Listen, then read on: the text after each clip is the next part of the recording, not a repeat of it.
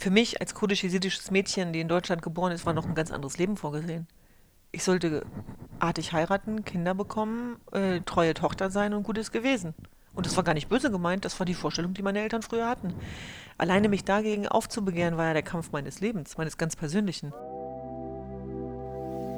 Wie schafft man das? Der Podcast über Flow und Produktivität von FlowLab. Wir sprechen mit ambitionierten, erfolgreichen und inspirierenden Persönlichkeiten über Herausforderungen, Routinen und Produktivitätstechniken. Denn wir können von ihnen lernen. Wie strukturiert man seinen Arbeitsalltag? Wie motiviert man sich jeden Tag aufs Neue? Wie geht man mit Stress um? Wie schafft man das, was sie schaffen?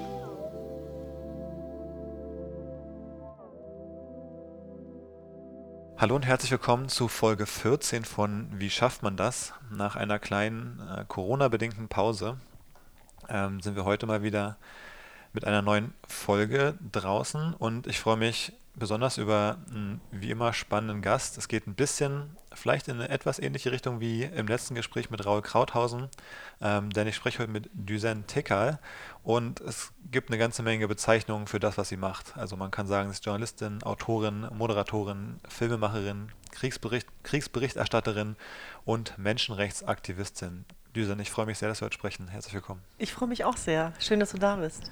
Waren das gerade alles äh, korrekte Beschreibung für das, was du tust? Ja, auf jeden Fall. Äh, Sozialunternehmerin hat noch gefehlt.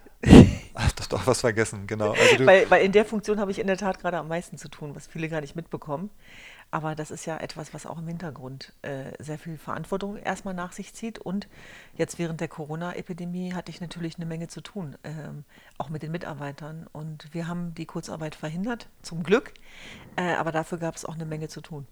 Das glaube ich sehr gern. Ich kenne es aus meinem eigenen unternehmerischen Alltag, dass jetzt äh, doch sich einiges teilweise geändert hat oder viel zu tun war. Ähm, willst du vielleicht noch kurz für die, die es nicht kennen oder vielleicht noch nicht irgendwie in den Medien wahrgenommen haben mit deiner Arbeit, nochmal kurz ein bisschen was dann ergänzend dazu sagen, was du so mhm. machst, inhaltlich vielleicht an welchen Themen du arbeitest. Du hast auch gesagt, du bist Sozialunternehmerin, du hast mhm. äh, zwei Projekte ja konkret, an denen mhm. du arbeitest, die ja auch beide äh, hier im Büro sind. Ähm, mhm. vielleicht kannst du ein bisschen einen Background geben dazu. Genau, du hast, hast mich ja schon sehr schön beschrieben und ich finde es immer ganz toll, wenn die Leute einen einfach kennenlernen können im Gespräch.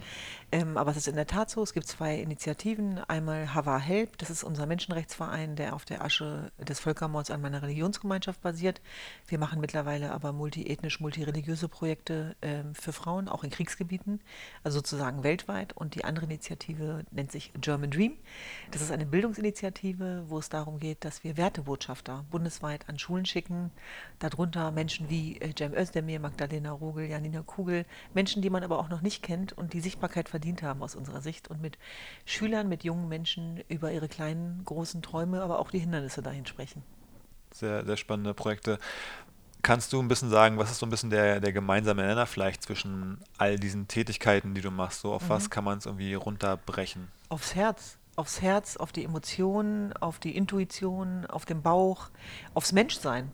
Also ich glaube, im weitesten Sinne geht es wirklich darum, äh, Menschen ähm, vorzuleben, äh, daran zu erinnern, äh, was wir sein können, wenn wir äh, an uns glauben und äh, nicht aufzugeben. Also das ist vielleicht etwas, und es geht um Sichtbarkeit, es geht um Visibilität von Menschen, die vielleicht keine Stimme haben, die als defizitär betrachtet werden. Und im weitesten Sinne sind wir vielleicht auch, wir, damit meine ich auch meine Schwestern, aber auch all die Menschen, die mit uns hier arbeiten, dass wir so ein, ein ganz selbstverständlicher Way of Life of äh, Einwanderungsgesellschaft sind. Also wir tragen das quasi nicht vor uns her oder äh, fordern das nur politisch ein, sondern wir leben das schon längst. Und wir versuchen sozusagen die verschiedenen Herzen und Kulturkreise, aus denen wir kommen, zu verbinden und das ist natürlich ein ganz wichtiges Stück Deutschland. Und ich sag mal, durch die kurdisch-jesidischen Wurzeln, die ich habe, ähm, bin ich letztlich ja auch zur Kriegsberichterstatterin geworden und für mich ging das immer miteinander einher. Also es lässt sich eigentlich nicht trennen. Und ich sage immer, dass das so zwei Seiten einer Medaille sind. Also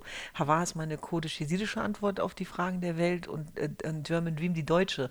Und das meine ich sozusagen stellvertretend. Wir sind ja Multiplikatoren, denn wir haben uns ja schon viele Träume erfüllt, was nicht heißt, dass immer alles toll ist. Darüber werden wir heute nochmal sprechen. Aber es geht ja jetzt auch darum, die äh, Menschen da draußen zu animieren, die gerade unsicher sind, die vielleicht frustriert sind, die sich vielleicht auch alleine fühlen, die sich nicht gehört und nicht gesehen fühlen. Und ich glaube, das hat unheimlich großes Frustrationspotenzial, vor allem wenn man was zu sagen hat und wenn man was drauf hat. Und ähm, auch gerade jetzt in dieser Corona-Debatte würde ich mir in der Tat viel mehr Vielfalt wünschen. Und da geht es nicht nur darum, sich was zu wünschen, sondern das auch einzufordern und vorzuleben. Absolut. Äh, sehr, sehr gut äh, beschriebene Mission. Also äh, da steckt viel hinter offensichtlich. Kannst du ein bisschen beschreiben, wie es dazu kam, dass du das so für dich ähm, verstanden hast oder entwickelt hast, dass du genau das so als deinen dein Antrieb oder dein, dein, deine Mission mhm. wahrnimmst? Wie, wie wo hat es angefangen? Was hast mhm. du, du hast eine, warst in der Schule, mhm. Studium, mhm. äh, wie war dann so dein Weg? Also ich glaube, es, äh, es hat schon als kleines Kind angefangen. Ich wollte schon immer Journalistin oder, oder Politikerin werden. Dabei konnte ich das Wort Journalistin, glaube ich, noch nicht mal schreiben. schreiben. Habe ich letztens zumindest wiederentdeckt in meinem Posi-Album. Und ähm, ja, ich habe äh, im Grunde genommen habe ich so einen ganz äh, klassischen Weg eingeschlagen. Also ähm, nach meiner Schullaufbahn, Abitur, habe ich Politik und Germanistik äh, studiert und ähm, habe danach ähm, ähm, angefangen zu studieren und habe dann mich für ähm, Politik und Germanistik, wie gesagt, entschieden. Das habe ich dann auch ähm, abgeschlossen und ähm, bin dann zum Fernsehen gegangen. Sehr zum Leidwesen meines Professors, der immer gesagt hat, äh, ich muss mich äh, als Integrationsbeauftragte bewerben. Ich weiß noch, er hat mir eine Stellenausschreibung sogar ausgedruckt in Stuttgart und ich habe nur gedacht, wie bitte? Nee, danke, ist mir viel zu langweilig. Ich will zum Fernsehen. Ja, warum? Ja, weiß ich auch nicht, will dahin.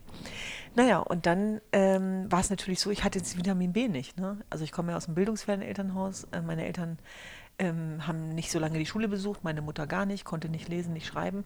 Aber ich hatte halt das Glück, mit Hannover an einem Ort groß zu werden, wo es noch sowas wie eine heile Welt gab. Also ich komme genauer gesagt aus Hannover-Linden und da kamen dann auch so Leute her wie ähm, Edelgard Buhlmann und äh, eine ehemalige Bildungsministerin es waren viele Politiker da, viele Linke, Multikulti.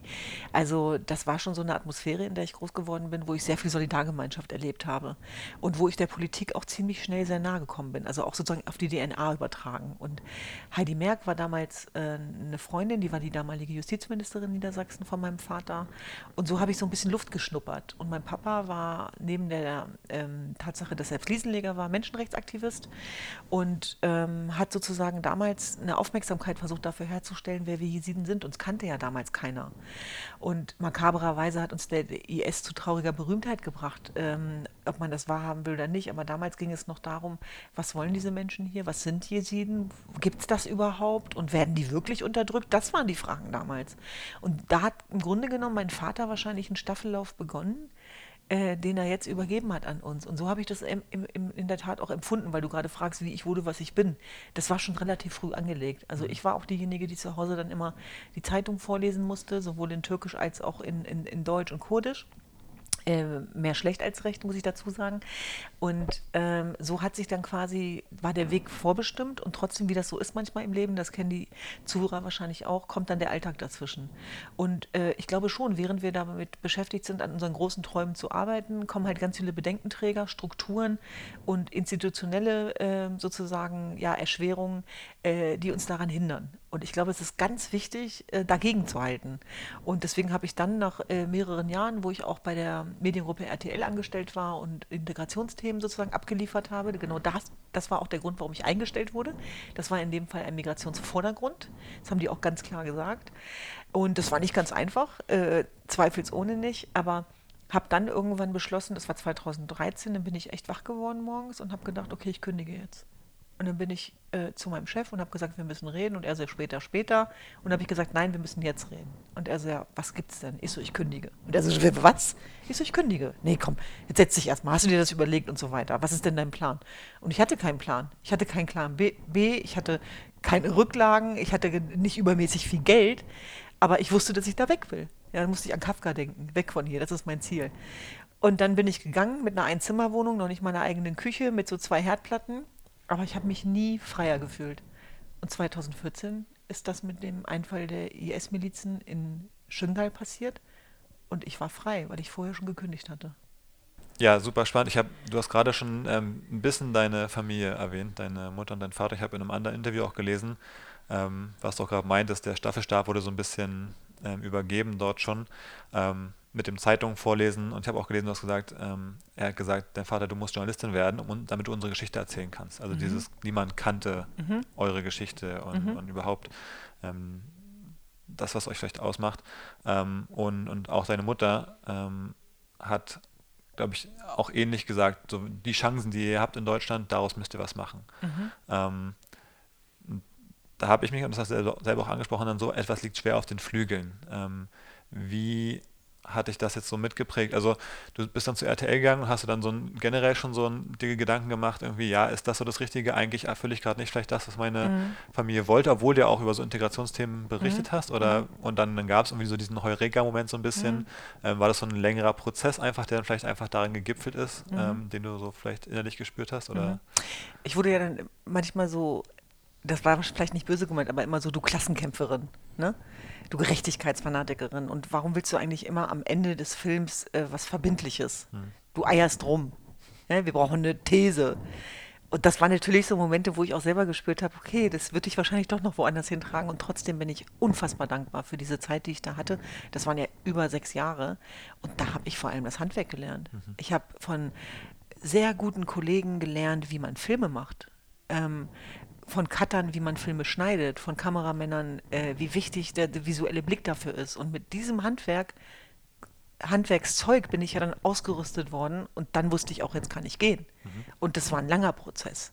Und ähm, insofern war es schon so, genau wie du auch beschreibst, ähm, dass ich immer, äh, immer wieder auch versucht habe, meine Themen zu platzieren. Und das ist mir auch sehr gut gelungen. Also es waren sehr viele Migrationsthemen, heiße Eisen, die ich da ein, angepackt habe, zum Beispiel äh, Zwangsheirat bei Männern, Homosexualität im Islam, sogenannte ja. Ehrenmorde bei Jesiden. Also das waren ja absolute Tabuthemen. Ja, wo ich auch dann gelesen habe, gerade deine Mutter zum Beispiel war dann auch gar nicht manchmal so happy darüber und auch nee. solche Themen. Meine Mutter fand das total daneben. Ja. Die hat gesagt, musst du in jedes Loch reingucken? Äh, kannst es nicht den anderen überlassen. Und es war egal, welches Thema ich angefasst habe. Wenn das das eigene Thema war mit, mit der Religionsgemeinschaft, aus der ich komme, dann hieß es die Netzbeschmutzerin. Wenn es Thema, Themen waren zum Thema Islam, dann hieß es die Islamfeindin. Wenn es Migrationsthema war, dann haben die anderen gesagt, du äh, ähm, äh, im Grunde genommen, ja, hier Multikulti-Migrantin. Ja?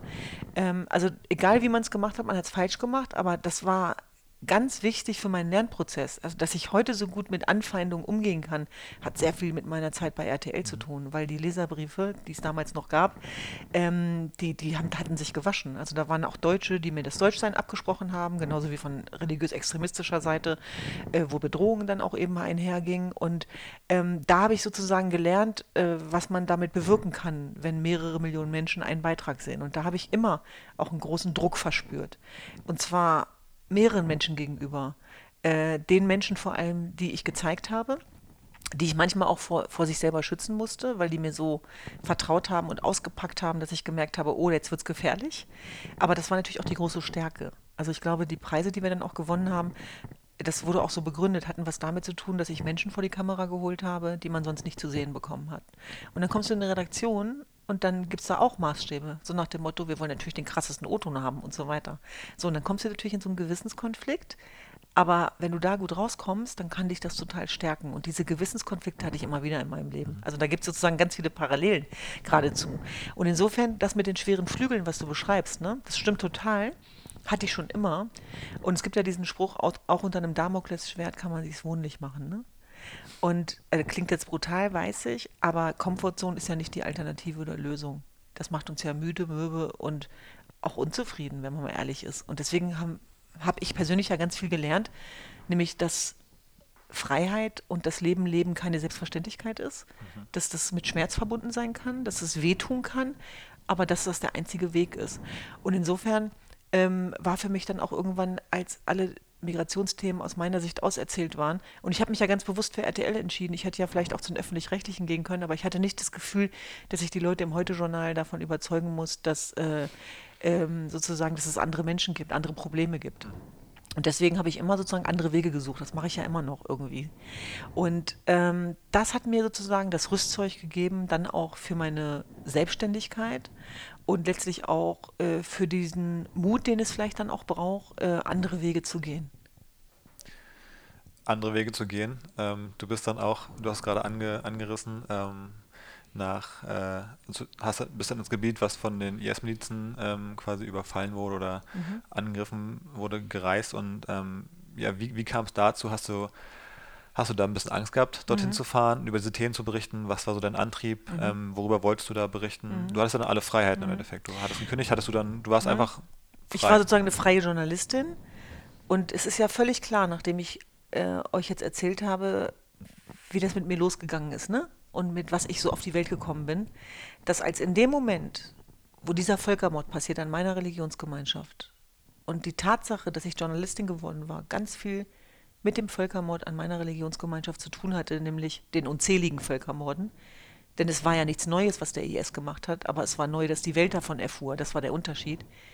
Ließ für mich persönlich ja gar keinen anderen Schluss zu ich hätte mir ja gar nicht mehr in den Spiegel gucken können, wenn ich da in Anführungsstrichen gekniffen hätte.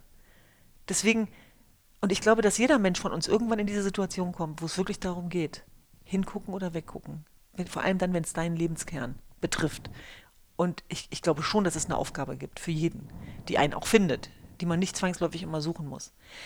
Ähm, das war die größte Angst, die ich in meinem ganzen Leben je hatte. Das war der lebensveränderndste Moment, den es bis dato und vielleicht auch bis an mein Leben, Lebensende geben wird. Die, die Entscheidung, in diesen Krieg zu fahren, hat mein ganzes Leben verändert und das Leben meines Umfelds und meiner Mitmenschen und meiner Familienangehörigen. Und jetzt sozusagen fast sieben Jahre später, all das, was wir heute machen, basiert darauf. Denn als ich die Entscheidung getroffen habe, dass ich hinfahre, obwohl ich Angst habe, denn natürlich hatte ich Angst. Das war zu dem Zeitpunkt apokalyptisch. Das war die Bilder, die rumgingen und die man nicht fassen konnte. Es sprach sich rum, weltweit. Da sind Menschen mit langen Bärten und Schwertern, die enthaupten. Da wäre doch keiner freiwillig hingefahren. Die Leute, die dort waren, haben doch alles darum gegeben, dort wegzukommen. Also warum fährt die bekloppte Düsen in Anführungsstrichen da freiwillig hin. Ich war natürlich nicht bekloppt. Ich bin natürlich auch keine Hasardeurin. Aber mir war klar, da passiert ein Völkermord im 21. Jahrhundert und es interessiert niemanden, weil niemand die Jesiden kennt. Also musst du als jesidisch-deutsche Journalistin dafür sorgen, mit dafür sorgen, dass die Welt davon erfährt. Und die, dieser sozusagen, diese, die, dieses Gepäck hat mich mental ähm, so stark gemacht, dass ich, dass ich sozusagen wusste, dass ich das irgendwie schaffen werde. Ja, und dann habe ich mit Streiter gesucht und mich auf den Weg gemacht. Ja, und dann seid ihr hingefahren und dann? Ja, und dann. Habt ihr einfach die Lage dokumentiert? Die, genau, und dann haben wir die Lage dokumentiert und. Was war das damals für eine Phase, also als, als ihr hin seid? Das war die Phase, als zwei Wochen nachdem James Foley enthauptet wurde. Es war die Phase, als Lufthansa da gar nicht mehr hinflog, Austrian Airlines auch nicht. Es war die Phase, wo ich äh, kurzfristig umschwenken musste. Das war die Phase, wo viele Kameramänner abgesagt haben, weil sie zu große Angst hatten. Und es war die Phase, wo kaum ein Journalist da war. Ne, das war dann, ist dann so Nord Nordsyrien gewesen, wo dann. In, im, Im Irak an der syrischen Grenze. Ja, okay. Genau. Und das war Einzugsgebiet teilweise des IS. Also ja. da waren, wir sind auf denselben Landstraßen gefahren wie die äh, äh IS-Kämpfer mit ihren Toyotas. Da, und, und alleine diese Schilder, Mosul, ja, da, da, da, da wurde man schon ganz schwindelig. Ja. Und da musste man sich echt konzentrieren und bei sich bleiben, dass man da nicht durchdreht. Und dann sind wir in die ersten Flüchtlingscamps gefahren und das hat natürlich alles auf den Kopf gestellt. Das hat mich auch komplett überfordert. Ich war dann, ich war ja sozusagen keine erprobte Krisenreporterin, die vorher ein Training bekommen hat. Ich bin komplett zusammengebrochen.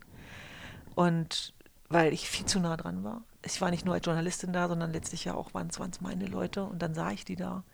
Und das war so, das werde ich auch diese ersten vier Tage im August 2014 werde ich in meinem Leben nicht vergessen, weil ich habe diesen Krieg nicht nur so gesehen, sondern gerochen, gespürt, erlebt durch die Blicke äh, der Kinder, die zu Vollweisen geworden waren und die Angst im Nacken derjenigen, die aus den Zinja-Gebirgen geflohen waren, aber die auch die Mörderbanden erlebt hatten. Und es war die Zeit, wo die meisten unserer Frauen noch in die Erstgefangenschaft waren und wo wir dann Anrufe bekamen von wimmernden Frauen, die gesagt haben, ich bin in Fallujah ich bin in Raqqa, ich bin in Mosul. Und das, was hier passiert, ist unmenschlich und wir werden hier vergewaltigt und missbraucht und, und, und, und was sie mit uns machen, das trifft uns nicht so sehr wie das, was sie mit unseren Geschwistern machen. Und es war eine grausame, kaum auszuhaltende Zeit auf der einen Seite, sage ich jetzt ganz bewusst. Und auf der anderen Seite habe ich das Gefühl, dass ich in meinem Menschsein wachsen durfte, weil ich dort, ich bin nicht nur in einen Krieg gefahren, sondern auch nach Hause. Ich habe dort Menschen getroffen, die ihr Leben für uns aufs Spiel gesetzt haben, mit Waffengewalt. Ich habe dort Menschen getroffen, für die das letzte Brot gebacken worden ist von der Großmutter, mit den Waffen gemeinsam mitgegeben worden ist und ich noch hinterher geguckt habe und mein Vater gesagt hat, gewöhn dich nicht an diesen Blick, es kann sein, dass dieser Mann nicht mehr zurückkommt. Und da habe ich begriffen, was Krieg bedeutet. Das heißt, es war ja nicht nur Leid, sondern es war auch Menschlichkeit, es war auch Liebe, es war auch Herzlichkeit. Oder als ich die Kämpfer gegen den IS eben auch besucht habe und wir gemeinsam dort gegessen haben, ich werde nie diesen Geruch, dieser, den Geschmack dieser Tomatensuppe und des, dem Reis, ganz einfaches Essen vergessen, weil es so, es hatte so viel Würde auch. Ne? Und ich habe mir die Frage gestellt, hättest du jemals den Mut, in diesen Krieg zu ziehen? Wahrscheinlich nicht. Und ähm, würdest du dein Leben für andere aufs Spiel setzen? Wahrscheinlich nicht. Und es hat mich wirklich, es hat mir gelehrt, äh, wozu wir Menschen in der Lage sein können. Und diese IS-Mörderbanden hatten ja was Apokalyptisches, weil die den Pfad der Menschlichkeit verlassen hatten. Und wir hatten gehört, was sie alles machen und wie sie enthaupten. Und ich habe diesen ersten Film ja gemacht für Stern TV damals. Und ähm, als die Anmoderation losging, ich war da auch im Studio, da habe ich auch nochmal mitbegriffen, was das eigentlich bedeutet, weil als Frau, als Journalistin, als Jesidin ähm, hatte ich natürlich schon einige Komponenten mitgebracht als Entführungsopfer. Mhm. Und ähm, ich, ich habe erst Jahre später verstanden, wie mutig das war. Was hat diese Erfahrung generell mit dir gemacht? Also hast du, was hast du noch über dich gelernt? Also wie, wie mutig also, du warst, aber hast du auch irgendwie über dich gelernt, wie man mit mit Angst umgeht oder wie man vielleicht Mut entwickelt oder auch mit den, mit den ähm, schlimmen Dingen, die ihr da gesehen oder gehört habt, ähm, wie man welchen Blick man auf die, die Welt entwickelt, wie man noch vielleicht optimistisch bleibt, mhm. so, solche Themen. Mhm. Ähm, was, also, was hast du da mitgenommen? Vielleicht ja, äh, von vielem von dem, was du beschreibst, weil die Welt dreht sich weiter. Immer am nächsten Morgen, wenn die Sonne aufgeht. Und abends war es besonders schlimm. Und dann ging auch das Zittern los und die, Angst ist ja dann immer groß, wenn sie diffus ist. Desto weiter weg du von den Orten bist, desto größer ist deine Angst. Desto ja, du hast auch gesagt, mehr du darüber nachdenkst. Umso näher man dran war, umso weniger Angst hattest du eigentlich. Das war eine ganz spannende Erfahrung für mich persönlich. Das ist aber vielleicht das, was, was man auch sonst aufs Leben übertragen kann, dass man ja oft Angst hat vor Dingen. Also auch wenn ich Angst davor habe, irgendwie auf eine Bühne zu gehen, ist aber jetzt auch was sehr Deutsches runterzubrechen. Aber sobald ich es mache, ist es oft ja weniger mhm. schlimm eigentlich, als man sich vielleicht vorgestellt Nein, hat. Nein, das ist wirklich do it. Also das kommt nicht von ungefähr, dass, dass Goethes am Anfang ist die Tat für mich äh, so ein zentraler Lebensmittelpunkt ist und letztlich auch mein Mantra. Äh, es zu tun, ins Handeln zu gehen. Und das, das hat mir das beigebracht, dass desto näher wir sozusagen auch an diesen Gebieten waren, die Welt sich weiterdrehte. In der Tat, dass am nächsten Tag die Sonne wieder aufgeht und dass ähm, man manchmal in Anführungsstrichen auch sterben muss damit was Neues wiedergeboren wird, im übertragenen Sinne. Und wenn das die eigenen Ängste sind. Und das ist etwas, was ich mitgenommen habe für mich und was ich eigentlich nicht nur für mich mitgenommen habe, sondern auch für alle Menschen, die davon partizipieren wollen. Was ich teilbar mache und gerne zur Verfügung stelle, weil ich auch so viel Hilfe bekommen habe einfach. Und auch gerade die IS-Überlebenden haben mir das auch vorgelebt und beigebracht, dass das Leben weitergehen kann, auch wenn es teilweise schrecklich weitergeht und sich viele Frauen auch das muss man auch hier offen sagen, das Leben genommen haben. Und leider Gottes auch jetzt noch, erst vor wenigen Wochen, sich jemand wieder das Leben genommen hat. Das gehört dazu. Also ich will es nicht schöner reden, als es ist. Aber was mir Hoffnung macht, ist, dass auf der Asche des Völkermords man trotzdem Leben, Hoffnung, Liebe aufbauen kann. Wir haben heute ein Frauenzentrum im Irak, wo wir uns um über 800 Frauen aus IS-Gefangenschaft kümmern. Überwiegend jesidische Wurzeln, aber auch muslimische wo wir im Grunde genommen ja auch mit zeigen können, dass das Leben weitergeht und dass es Menschen gibt, die ähm, davon betroffen sind und trotzdem keine Opfer bleiben wollen und sagen, wir sind Überlebende. Es sind vor allem die, die so viel verloren haben und trotzdem weitermachen, die mich da motivieren. Deswegen hat es mir beigebracht, wozu wir Menschen in der Lage sein können. Und es hat mir aber auch sozusagen viel äh, mitgegeben. Also die Kehrseite habe ich erst später realisiert. Also dass es mich ähm, schwerer gemacht hat. Mhm. Im wahrsten Sinne des Wortes. Dass die Unbeschwertheit ein bisschen abhanden gekommen ist, dass ich nicht mehr runtergekommen bin. Und ein Projektleiter hat immer gesagt, Düsen, immer wenn du runterkommst, bringst du das Leben mit. Und in meinem Buch German Dream schreibe ich ja, man kann nicht ewig das Leben mitbringen, ohne dass es einem selber irgendwann abhanden kommt. Und für mich gab es schon so diesen Moment, wo ich dann sechs Jahre später wieder in den Spiegel geguckt habe, in dem Hotel, in dem ich immer bin und gemerkt habe, ach du Scheiße, diese ganzen Einsätze haben so viel Spuren hinterlassen. Und an, wenn ich ehrlich sein darf, ein, an ein Privatleben in den letzten Jahren war nicht zu denken. Ich habe viel geopfert dafür, aber ich will mich nicht beschweren, bitte nicht falsch verstehen, weil das habe ich ja freiwillig gemacht. Ähm, ich habe Jahre später sozusagen erst jetzt so begriffen, okay, du hast auch was dafür gelassen. Aber ich würde es immer wieder genauso machen und ich habe auch sehr, sehr viel dafür bekommen. Und ich bin jetzt erst in der Lage, nach fast sechs Jahren, mich wieder auf den Weg zu machen, auch zu mir selber. Mhm. Das finde ich ein super spannender Punkt. Ich habe es mir auch als Frage aufgeschrieben ähm, in der Vorbereitung, nämlich ähm, immer bei Menschen, die so Aktivisten sind, mhm. ähm, da ist es ja anders als, sage ich mal, bei jemandem, der vielleicht ähm, seine Selbstverwirklichung sucht, indem er eine Firma im Lifestyle-Bereich aufbaut oder Fashion macht oder, oder was auch immer es sein mhm. mag. Also eher sowas, was man halt so in der westlichen Gesellschaft ohne, ohne, Sorgen quasi macht. Ja?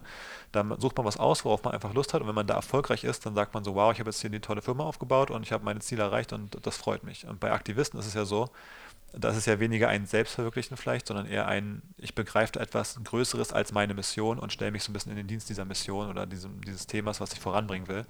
Ähm, aber wie du schon sagst, so man, man macht das dann weniger für sich vielleicht, mhm. als eher für die Sache. Mhm. Ähm, und dann kommt noch dazu, dass man bei dieser Sache vielleicht ja, das sind oft so große Themen, es gibt ja gar kein Ziel in dem Sinne. Mhm. Also, oder es gibt ein Ziel, aber das kannst du ja nicht erreichen. Du kannst Nein, das, nicht, das Ziel überlebt uns. Genau, du wirst jetzt nicht im, in den nächsten fünf Jahren oder so sagen, okay, ich habe irgendwie die Verfolgung von mhm. irgendeiner Menschengruppe alleine gelöst. So, mhm. Das wird nicht passieren wahrscheinlich. Ähm, und wie man damit umgeht. Ähm, also welche Ziele steckt, steckt man sich selber? Was mhm. sind für eine Erfolge? Ähm, wie, wie verliert man sich nicht selber dann? Ich habe eine Therapie gemacht.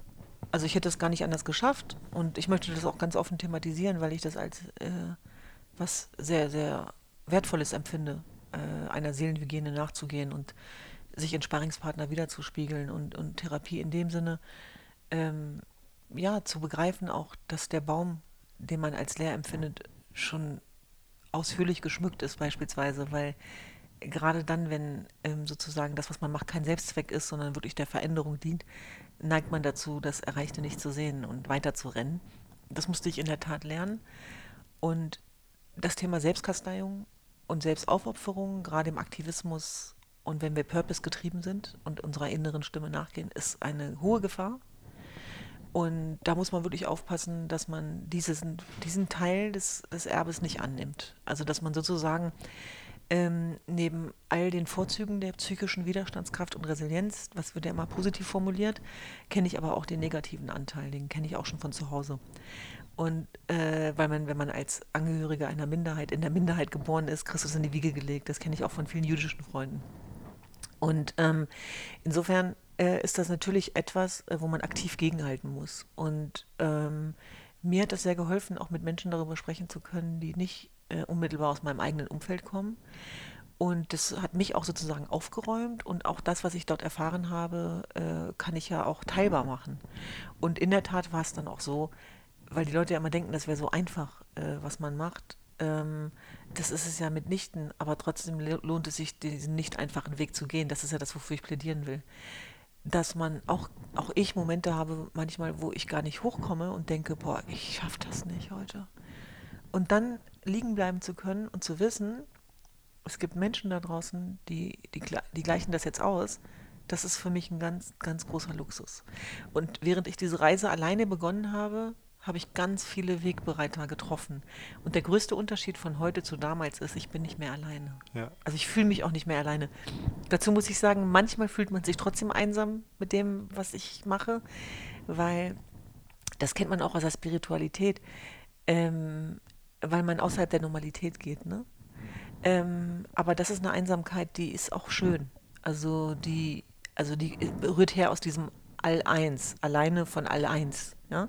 Und das brauche ich dann manchmal auch, glaube ich. Aber ich würde mir schon manchmal auch mehr Zeit wünschen zum Nachdenken. Hm. Also nicht nur zum Senden, sondern auch zum Konsumieren. Aber die Verantwortung, die, die ich mittlerweile habe, lässt es halt nur bedingt zu. Aber wir sind jetzt auch gerade dabei, äh, Strukturen herzustellen, die genau das gewährleisten. Und das ist etwas, wo, wo wir Menschen, die in diesen Bereichen tätig sind, generell aufpassen müssen. Dass wir uns da sozusagen nicht selbst kasteien und uns nicht vergessen. Also ich habe zum Beispiel ein Mantra so aus, aus, aus einem Gespräch hatte ich mitgenommen, ähm, liebe dich wie dein Volk. Und das, was damit gemeint war, war, dass ich mich dabei total vergessen hatte. Ne?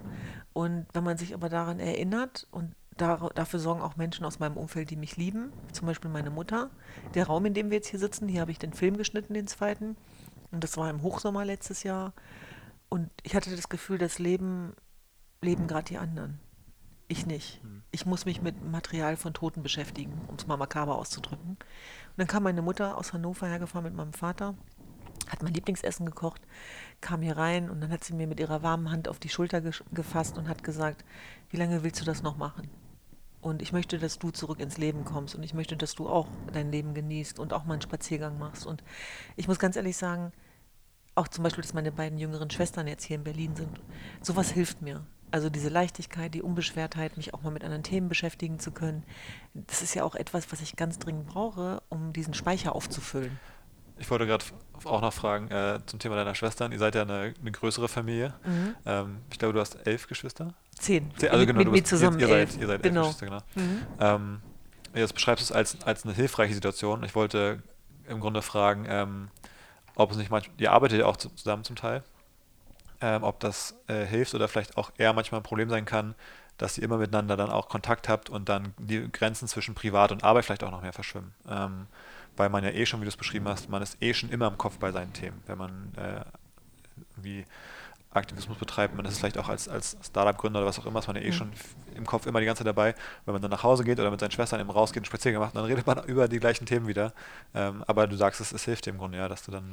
Beides. Also ich will jetzt hier nichts schöner reden, als es ist. Es ist Fluch und Segen gleichermaßen. Und unsere Streitkultur ist bekannt. Ich glaube, da sich, haben sich die ein oder anderen Mitarbeiter auch mal am Anfang erstmal gewundert. Aber wir kommen nun mal aus einer relationalen Kultur und wir sind kein typisch deutsches Unternehmen. Das möchte ich aber auch nicht sein ich habe jahrelang war ich damit beschäftigt, gleich zu sein und so wie die anderen zu werden. Bin ich aber nicht. Und dass das eine Stärke sein kann und kein Defizit sein muss, das leben wir ja heute vor. Ich habe dafür lange gebraucht, fast 40 Jahre. Aber das ist etwas, äh, warum die Menschen auch zu uns kommen. Das ist nicht die heilige deutsche Ordnung, die die Leute zu uns zieht, sondern das ist natürlich auch die hohe Menschlichkeit und der, die hohe Ar der Arbeitsethos klar, aber auch die Leidenschaft die, und die Passion, die gespürt wird. Und deswegen entsteht hier gerade was ganz Eigenes. Und ich finde, was sehr Schönes. Und ich bin dankbar für jeden Mitarbeiter, der nicht Teckerl mit Nachnamen heißt. Also es sind ja, wie gesagt, auch nur, nur drei Schwestern, mit denen ich das zusammen mache. Ja. Äh, und wir sind mittlerweile fast 30 Leute. Und das ist auch wichtig, dass wir diese Puffer haben. Und wir haben da sozusagen gelernt, Mechanismen zu entwickeln, über die wir gar nicht so viel gesprochen haben, sondern die so Einzug gefunden haben, indem wir wenn zum Beispiel auch an Wochenenden einfach gar nicht über die Arbeit reden. Und weil ich irgendwann gemerkt habe, dass die Geschwister von mir auf Abstand gehen zu mir, weil sie so viel Druck empfunden haben und das Gefühl hatten, sie müssten funktionieren. Und das ist ja das Letzte, was ich will. Und da hat man einfach offen das Gespräch gesucht und einmal und dann war die Sache auch gegessen. Und auch ich freue mich ja, wenn ich mal abgelenkt bin. Aber in der Tat hast du recht. Es muss wirklich gezielt darum gekämpft werden, diese Plätze zu finden, denn auch jetzt während Corona hat sich die Arbeit bei uns eigentlich noch mehr intensiviert, beschleunigt. Ähm, und unsere Projekte gehen weiter. Wir, wir sind sozusagen direkt umgeswitcht auf ähm, virtuelle Wertedialoge beispielsweise bei German Dream. Das musste ja auch alles konzeptionell vorbereitet werden. Auch unsere Havar-Projekte gehen weiter. Wir brauchten natürlich einen Covid-19-Plan für den Irak. Ähm, das muss auch alles organisiert werden. Und deswegen, wenn ich wollte, könnte ich 24-7 arbeiten. Aber das, das kann ich ja nicht wollen. Wie, wie machst du das? Wie, wie schaffst du dir ein System, das, damit Also das mal passiert? besser, mal schlechter. Ich bin ganz ehrlich, diese Woche ist wieder krass. Ähm, ich habe echt gedacht, wie schaffe ich das wieder? Und dann so nach der Hälfte der Woche kommt dann langsam wieder so das Ausatmen. Und ich mache das eben so, dass ich ganz bewusst jetzt auch so immer wieder so private Inseln reinpacke mit Menschen, die ich gerne habe und wo ich weiß, dass sie mir gut tun. Und äh, ich neige immer dazu, meine eigenen Termine alle abzusagen. Das mache ich jetzt nicht mehr. Also alles das, was mir gut tut, wird jetzt auch eingehalten. Also, also du, ich, du, blockst dir im Grunde einfach Zeitfenster schon ein bisschen im Voraus, wo du genau. weißt, okay, das Commitment ist da mhm. und irgendwie in, Genau. in drei Tagen habe ich einen Termin abends Mhm. für drei Stunden und treffe mich mit einer Ich, Freundin. ich kann dir mal den heutigen Tag beschreiben. Der ging ja so los, dass ich, äh, ich sitze ja in der Fachkommission der Bundesregierung für Fluchtursachenbekämpfung. Das, damit war der Vormittag sozusagen, ähm, haben wir halt ein, äh, virtuell das natürlich umgesetzt, die Sitzung. Äh, dann habe ich ja noch einen wöchentlichen Live-Talk, ähm, wo, wo ich auch wichtig fand, ähm, dabei zu sein, weil ich wichtig finde, dass Menschenrechtsthemen auch einen Zugang finden in den Mainstream beispielsweise. Dann habe ich zwischendurch noch Interviews, dann habe ich noch Mitarbeitergespräche, dann habe ich jetzt das Gespräch mit dir, danach haben wir wieder zwei Mitarbeitergespräche und dann ist ein Tag um. Also, und, und, und jeder Tag ist anders. Und das ist jetzt nicht, also bitte kein Meckern oder so, sondern einfach eine Beschreibung dessen, was, mach, was, was wir konkret sozusagen machen. Und dann ist ja auch nicht so, dass alles immer glatt läuft. Im Gegenteil, gibt immer irgendwas, wo, wo was quer sitzt. Und dann muss man da wieder sozusagen einwirken. Dann auch die Projektpartner. Ist auch nicht einfach, gerade während Corona. Äh, Solidarität ja, aber man merkt schon auch, dass der Druck zunimmt auf dem Kessel. Äh, das merkt man auch an den Gesprächen, die man führen muss und so. Ähm, und da ist natürlich auch wieder Mut gefragt, weil du gerade gefragt hast wegen Mut. Ich merke jetzt auch immer wieder, auch so in Alltagssituationen, dass wenn dir irgendwas mir unangenehm ist, wir Menschen neigen ja dazu, das dann vor uns herzuschieben. Also ich bin da ganz groß drin im, im Verdrängen. Ich, ich liebe es auch, Kopf in den Sand zu stecken, zumindest temporär. Und dann aber zu sagen, nee, komm, dem stellen wir uns jetzt. Und das wird jetzt ein unangenehmes Gespräch, aber wir haben die und die Ziele und das schaffen wir auch. Und ähm, wenn man das dann hinter sich hat, dann fühlt man sich ja nun mal leichter als schwerer. Total. Ja. Das ist, finde ich, so ein Thema bei dir so ein bisschen, ne? so Mut und Komfortzone verlassen. Mhm. Ähm, hast du das irgendwann mal so ein bisschen für dich gelernt? Gab es da so ein bisschen so einen, so einen Punkt, wo du realisiert hast, dass das irgendwie ein ganz entscheidender Faktor ist, dass man im Leben irgendwie vorwärts kommt oder Dinge? Na, da, wo ich herkomme. Also ich meine, für mich als kurdisch-jesidisches Mädchen, die in Deutschland geboren ist, war noch ein ganz anderes Leben vorgesehen. Ich sollte artig heiraten, Kinder bekommen, äh, treue Tochter sein und gut ist gewesen. Und das war gar nicht böse gemeint, das war die Vorstellung, die meine Eltern früher hatten. Alleine mich dagegen aufzubegehren, war ja der Kampf meines Lebens, meines ganz persönlichen. Wann hat es angefangen, dass du das, wenn ich dachtest, dass du das Also schon willst? immer. Also es fing schon in der ersten Klasse an, glaube ich, ähm, dass ich genauso die gleichen Rechte haben wollte wie alle anderen Mädchen. Und es fing damit auch an, dass ich den Herlitzfüller haben wollte und nicht irgendeinen von Aldi oder so. Also die Ansprüche waren immer sehr groß, aber ich wusste auch, ich muss viel dafür tun. Ich wollte immer viel, aber ich musste auch viel dafür tun. Und dann weiß ich noch, meine Mutter immer, für wen hältst du dich eigentlich? Paschas Königskind oder was? Also was glaubst du eigentlich, wer du bist? Und äh, wir haben dann noch andere, äh, fünf, sechs, sieben andere Kinder zu versorgen. Aber ich habe da schon gelernt, wer nicht fordert, bekommt auch nicht. Und das im positiven Sinne, ne? weil äh, gerade uns Frauen das immer so ausgeredet wird. Und ähm, ja, letztlich durchzog sich das auch ins Teenageralter, während alle anderen dann raus durften, feiern durften. Das war nicht drin für uns. Also das mussten wir uns auch erkämpfen. Und ähm, ich sag mal, durch diesen Zugang zur Bildung habe ich mir dann eine Menge äh, Selbstbewusstsein und Munition aufgebaut. Ja. Und das konnte ich natürlich dann auch gegen die einsetzen, Ja. äh, wenn die da mal dagegen waren. Und alleine der Auszug bei uns zu Hause, äh, das war ein großes Migrationsdrama. Es war überhaupt nicht einfach. Und deswegen glaube ich, nicht nur ich, auch meine Geschwister, wir verstehen ja auch die Mädels da draußen, gerade die, die aus anderen Kulturkreisen kommen. Und die können noch so modern daherkommen. Da gibt es nun mal andere ähm, Issues im Hintergrund. Ähm, und da, da ist das Thema Parallelgesellschaft auch noch ausgeprägt hier und da. Wir müssen andere Kämpfe kämpfen, aber ich glaube, dass die einen im Zweifel stärker machen. Wäre jetzt meine nächste Frage, nämlich, also führst du es auch darauf zurück, dass du vielleicht mit der Arbeit, die du jetzt machst, auch ähm, erf erfolgreich bist? Also auch als Beispiel, wenn man sich Talkshow-Auftritte von dir anguckt, ähm, dann trittst du sehr selbstbewusst auf und ähm, du bist im Positiven laut. Mhm. Also du, du bringst deinen Punkt rüber in der Umgebung, wo alle irgendwie die ganze Zeit äh, versuchen, sich in den Vordergrund zu stellen zum Beispiel. Ähm, und auch generell beim Aktivismus geht es auch mal darum, dass man irgendwie, es gibt so viele Themen, die wichtig sind auf der Welt, natürlich, und alle versuchen, das irgendwie ins Bewusstsein der Menschen zu bringen. Und man muss da irgendwie ein Durchsetzungsvermögen haben und gleichzeitig es schaffen, Leute noch mitzu, mitzureißen mit, mit seiner Sache. Ne? Also würdest du schon auch daran festmachen, vielleicht an deinem, an deinem Werdegang, dass du da ein bestimmtes Gefühl für entwickelt hast, wie man, wie man diese Themen anbringt. Also erstens ist es ja nicht so, dass mich jeder liebt, im Gegenteil. Ich biete ja auch viel Reibungsfläche. Aber ich glaube, die Grundsatzfrage ist wirklich, lebst du schon oder wirst du noch gelebt? Und solange man äh, sich sozusagen noch in diesem Bewertungsmodus befindet, äh, habe ich das Gefühl, man lässt sich leben. Was, heißt, was meinst du mit Bewertungsmodus? naja, was, was, was denken die anderen? Ich bin ja aufgewachsen in einer Kultur, wo das die größte Rolle gespielt hat. Ich komme ja aus einer ja, kollektivistischen Kultur, einer relationalen, wo das eine riesengroße Rolle spielt, was die anderen über dich denken.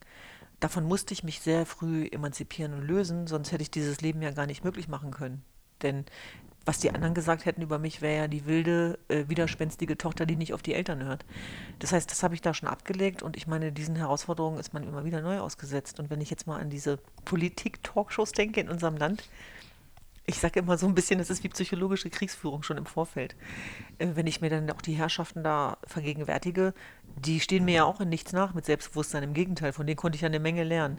Und ob das jetzt ein Innenminister ist, ein Vizekanzler oder ein Außenminister, das sind alles nur Menschen, kochen alle nur mit Wasser. Und deswegen sage ich Respekt vor dem Menschen immer, aber vor Autoritäten in dem Sinne ähm, gesunde Maße. Und dass man das mit diesem Gefühl auch sozusagen, das entscheidet man auch, glaube ich, vorher schon, bevor diese Talkshow losgeht. Ähm, wie gehe ich da heute rein und was, was ist mein Ziel? Also was will ich da sozusagen adressieren und loswerden? Eigentlich auch ein ganz gutes Training, muss ich sagen. Und dann höre ich oft auch so, dass viele Frauen angefragt werden, die absagen, weil sie sich nicht zutrauen, was ich, wie gesagt, bedingt nur nachvollziehen kann, weil ich schon glaube, es gibt genug gute Frauen, die auch dazu bereit sind. Ähm, aber nichtsdestotrotz, also auch das ist ja immer wieder eine Herausforderung, aber ich würde nicht niemals auf die Idee kommen, das abzusagen aus Angst. Weil dann wäre ich mir ja selber nicht treu. Und ähm, insofern ist das auch immer ein sehr gutes Training. Aber das ist auch so ein bisschen etwas, in dem Moment, wo du in Machtdynamiken kommst, in dem Moment, wo du Entscheidungen treffen kannst, äh, wirst du auch automatisch zur Zielscheibe und auch bewertet und auch herausgefordert. Und ich ähm, möchte aus Angst davor, be falsch bewertet zu werden, darauf nicht verzichten. Das heißt, nur um dem Streit aus dem Weg zu gehen, mich leben zu lassen äh, oder unter meinen Kompetenzen und Möglichkeiten zu bleiben, das würde ich mir selber nicht verzeihen. Und das heißt im Zweifel aber auch mal richtig auf den Kopf fallen, meinetwegen, aber dann habe ich gelebt, ja. Und, und das ist so etwas, wo ich sage, mit einem gesunden Maß trotzdem, äh, was wir ja auch ver versuchen vorzuleben. Also ist das, was, ist das auch ein Kern von dem, was mit German Dream da geht es ja um die großen Träume, nicht nur um die kleinen. Es geht um ein Leistungsversprechen, was für alle möglich sein soll, egal welche Religion und Nationalität die Menschen angehören. Dass das nicht der Fall ist, ist der Grund für die Gründung dieser Initiative. Das ist eine Antwort auf die Bildungsungerechtigkeit und die gläserne Decke. Ähm, und dass es immer noch eine Rolle spielt, äh, ob meine Eltern Fatma und Shemus heißen oder äh, Hans und Melanie. Und dass äh, Kinder von Akademikern immer noch ähm, häufiger Abitur machen als äh, Arbeiterkinder. Das sind so viele Punkte, die damit hineinfließen. Wollt ihr dabei eher an den externen Faktoren ansetzen, gesellschaftlich oder auch Beides. bei den Kindern, bei den Jugendlichen? Bei den, also bei den Kindern, das geht, das, was wir da machen, geht natürlich ganz weit über, über Öffentlichkeit hinaus. Da geht es nicht nur um die äh, äh, Sichtbarkeit und Wirkung nach außen, sondern wir gehen dahin, wo es weh tut. Wir gehen in diese Schulen. Und wir gehen auch in die sogenannten Brennpunktschulen, was auch immer das sein soll. Weil ich hatte nicht das Gefühl, dass, das, dass die Hauptschule, an der ich war, eine Brennpunktschule war, sondern teilweise auch Gymnasien. Und ähm, da versuchen wir natürlich vor allem ganz konkret bei den Schülern was zu bewirken. Und wenn man das geschafft hat, da kann man dann besonders stolz drauf sein. Und das machen wir mit den Wertebotschaftern, äh, ob jetzt in Moabit, ob jetzt in, in, in München oder in Frankfurt oder in Köln, da waren wir ja schon überall. Und es geht wirklich darum, in den Dialog zu gehen und den Wert der Menschlichkeit auf der einen Seite ähm, zu besprechen, aber letztlich auch die jungen Kids daran zu erinnern, egal was euch die Leute sagen, äh, vergisst nicht äh, an euch zu glauben und auch an die großen Dinge zu glauben. Also nicht nur die kleinen, sondern auch an den großen Träumen sozusagen zu arbeiten. Und trotzdem finde ich es wichtig in dem Zusammenhang nochmal zu betonen, dass der Wert eines Menschen sich nicht an Leistung misst. Also du darfst, dein Leben ist lebenswert, auch wenn du ein Faulpelz bist. Ich sage das deswegen so konkret, weil nach Hanau, das fand ich so schlimm äh, und schmerzhaft, wie auch die Mutter von einem Opfer ähm, damit umgegangen ist. Es hat mir so leid getan in der Seele, die gesagt hat, mein Sohn war, äh, war kein Halodri. Mein Sohn hat eine Ausbildung gemacht, so als müsste sie im Nachgang in seinem Leben noch einen Wert geben, damit die Menschen da draußen nicht denken, dass er ein Klischee erfüllt. Und das ist doch bitter, oder? Absolut. Nicht, nicht für sie, sie für Sie, also äh, ihr fliegen meine Herzen zu. Das ist bitter für die Gesellschaft, in der wir leben, wo einer Mutter, die gerade ihr Kind verloren hat, das Gefühl vermittelt wird, dass sie den Wert ihres Sohnes an der Leistung sozusagen noch vergegenwärtigen muss. Und Absolut. Ich finde, das ist auch ganz, sorry, ganz ja. oft so, gerade wenn es jetzt auch um, also im, so ab 2015, diese ganzen ähm, geflüchteten Debatte, mhm. die es dann gab, ähm, dann, wo dann oft gesagt wurde, jetzt wird jemand abgeschoben, obwohl er doch eine Ausbildung gemacht hat. Mhm. Ähm, So, Mhm. genau, da, da, da wird eben der Wert des Menschen dann eben halt daran gemessen, offensichtlich, äh, in der, in der öffentlichen Meinung, ähm, dass jemand, der eine Ausbildung gemacht hat, irgendwie mehr wert ist und dann hier bleiben sollte Mhm. äh, oder dürfen sollte. Ähm, wogegen, wenn jemand abgeschoben wird, der noch keine Ausbildung angefangen hat, und das kann ja ganz viele Gründe haben, ja, Mhm. also Mhm. Von dem, wie es hier so läuft. Ja, und, und Ähm, auch diese Unterscheidung. So, wenn du was leistest, bist du ein guter Migrant Ja, und genau. wenn nicht, dann nicht. Nein, wir Ja. sind alle Teil dieser Gesellschaft. Wir sind alle Deutsche mit den ganz unterschiedlichen Wurzeln, ja, wie auch immer die geartet sind. Und deswegen, da denke ich eben auch, äh, es, es geht auch um den Wert der Menschlichkeit losgelöst von Leistung. Es geht um das Dazwischen. Und es ist doch interessant, dass diese riesengroßen äh, Unternehmen und Institutionen und äh, ähm, ja letztlich auch Firmen plötzlich die Menschlichkeit in sich entdecken. Ne? Und äh, wo ich so denke, ja, natürlich ist es das, worauf es ankommt. Das will ich doch stark hoffen. Und dass das nicht so ist, das ist doch wirklich auch äh, schade. Also wenn das ausgehöhlt wird und wenn wir da auf der Ebene verarmt äh, sind und wenn wir das Gefühl haben, dass es nur noch um Leistung, Leistung geht und höher, schneller, weiter. Ich hoffe, dass das klar wird, also nicht nur durch Corona, dass, dass wir da auch so ein neues Wertesystem etablieren müssen. Ja, und zumal ich würde auch behaupten, dass ähm, so ein Leistungsdruck, der beflügelt einen oft nicht gerade. Hm. Also gerade das Gefühl, ich muss Leistung bringen, ähm, lähmt ja oft auch. Und wenn ich das Gefühl habe, mein, mein Wert wird vielleicht nicht an meiner Leistung festgemacht, das gibt mir vielleicht auch wiederum die Freiheit, Hm. äh, mir zu überlegen, was will ich denn zum Beispiel eigentlich gerne machen, in welche Richtung will ich denn gehen, ähm, welches Interesse habe ich wirklich, welche intrinsische Motivation. Und wenn ich das dann anfange, dann kommt die Leistung wahrscheinlich häufig auch von ganz alleine Mhm. ähm, würde ich sagen. Also Mhm. Ähm, vielleicht, also finde ich auch einen spannenden Punkt daran, dass Mhm. ähm, sich davon zu lösen wahrscheinlich oft auch ein großer ähm, Faktor ist dann eben. Das merkt man ja auch an sich selber, wenn man sich ganz viel vornimmt und nichts erreicht. Absolut. Ne? Und die To-Do-Liste immer länger wird. Ja. Hauptsache, man muss es nicht umsetzen, das stimmt. Ja. Wo soll es für dich noch hingehen? Mhm, okay. Ähm, also du hast jetzt Mhm. äh, viele Themen angeschoben. Mhm. Ähm, was ist so für dich dein, dein Ziel? Äh, Irgendwie, was ist vielleicht der nächste Schritt, wo du sagst, okay, dann habe ich wieder einen Erfolg, jetzt kann ich wieder mehr erreichen? Oder ähm, an welchem Punkt siehst du so deine Mission vielleicht irgendwann mal erfüllt oder so? Mhm. Also ich sage nochmal, meine Mission wird mich überleben und nicht umgekehrt. Es gibt einfach zu viel zu tun auf der Welt und sky's the limit. Also das ist ja das vielleicht, was wir auch tagtäglich vorleben, dass es aber auch für diese Mühen der Ebenen viel Kraft braucht. Ne? Und ähm, da haben wir ganz unterschiedliche Ansätze gerade. Ähm, ob das jetzt die Begegnungsstätte ist ähm, in Berlin, äh, die wir planen äh, für die Religionsgemeinschaft der Jesiden, weil wir sagen, die größte Diaspora neben dem Irak lebt nun mal in Deutschland. Äh, Deutschland hat durch das Sonderkontingent auf der einen Seite aber auch der Tatsache, dass sie die, ähm, den ersten ähm, Gerichtsprozess weltweit eröffnet hat wegen Völkermord und Verbrechen an Jesiden, ähm, glauben wir, dass es diesem Land gerade vor dem Hintergrund der eigenen Geschichte zu gut zu Gesicht steht, vielleicht da auch ähm, ja, äh, uns beizustehen. Und das tut es ja auch. Nichts von dem, was wir erreicht haben, hätten wir alleine erreicht. Ähm, bei German Dream träumen wir natürlich davon, dass in jeder siebten Klasse mal ein Wertebotschafter war. Und letztlich geht es wirklich darum, ja, den Zusammenhalt in der Gesellschaft, den gesellschaftlichen Dank, also bei diesem Gesellschaftskonzept unseren Beitrag zu leisten. Einfach mit dem, was wir machen, sozusagen weiterzumachen, weiterhin unsere Stimme zu erheben, dieses Fenster sozusagen weit zu öffnen und gemeinsam, multiplizierend, ähm, zu unserem Beitrag zu leisten, weil, weil, weil wir schon spüren und auch fest davon überzeugt sind, dass, dass äh, wir genauso gebraucht werden, wie wir diese Gesellschaft brauchen. Und ähm, da sozusagen tatkräftig, tagtäglich unseren Beitrag zu leisten, da gibt es so ganz unterschiedliche Ansätze, Projekte, sicherlich. Ähm, ich habe ja jetzt gerade einen Film gemacht, ich habe ein Buch geschrieben.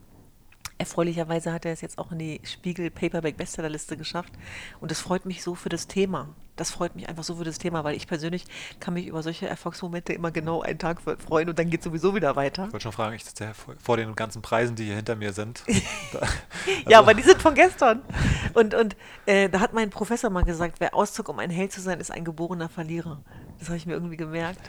Und insofern, die Preise geben uns natürlich die Möglichkeit, Sichtbarkeit zu erfahren und das einer noch breiteren Öffentlichkeit irgendwie zugänglich zu machen. Insofern äh, verwehren wir uns nicht dagegen, aber die sind natürlich äh, nicht der Grund für das, was wir tun. Und ähm, insofern, genau, mit dem einfach weiterzumachen, wo wir gerade sind. Und wir, wenn ich jetzt an den Irak denke, wenn ich äh, an die Frauen dort denke, dass ich eben mir auch wünsche, dafür kämpfe ich auch ganz intensiv in der Fachkommission, dass äh, die Frauen an die Verhandlungstische kommen. Also quasi dieser Agents of Change Charakter vom Opfer zur Überlebenden zur Akteurin. Das ist so ein weltweiter Gedanke. Es geht darum, Perspektiven zu schaffen für Menschen, unabhängig, wo sie herkommen. Globalisierte, vernetzte Solidarität, menschenrechtsgeleitete Außenpolitik. Das sind die Themen, äh, die ich sozusagen gemeinsam mit dem ganzen Team auch sozusagen beisteuern will. Und für diejenigen, die das freut, äh, ist das wahrscheinlich schön zu hören. Für denjenigen, denen wir dabei im Weg stehen, tut es mir leid. Wir machen weiter. Mhm. Und es gibt für dich aber keinen kein Punkt, wo du sagst, klar, die, die Mission wird dich überleben, aber es gibt keinen Punkt, wo du sagst, okay, mein Beitrag ist geleistet. Mm. Gibt es so mm. Meilensteine vielleicht, die du für dich manchmal so im Kopf auch hast? Also visualisierst du einen bestimmten Weg noch, der vor dir, wo du sagst, wenn das so läuft, dann wäre ich zufrieden zum Beispiel, dann habe ich, hab ich das erreicht, was ich mir vorgenommen habe. Gibt es so? Also vieles von dem, was wir jetzt erreicht haben, davon habe ich als Kind geträumt und die Bullet Points, die entscheidenden, die sind schon abgezeichnet, würde ich sagen. Also alleine, dass ich meine Eltern stolz machen konnte und zeigen konnte, dass es sich gelohnt hat, in meine Freiheit zu investieren und ihnen was zurückgeben zu können. Deswegen sitzen sie auch in meiner ersten Reihe, wenn es ein besonderes Event gibt, ähm, um ihnen meine Dankbarkeit zu zollen dafür, dass sie, dass sie toll sind und dass sie diesen schweren Weg auf sich genommen haben, auch der eigenen Emanzipation.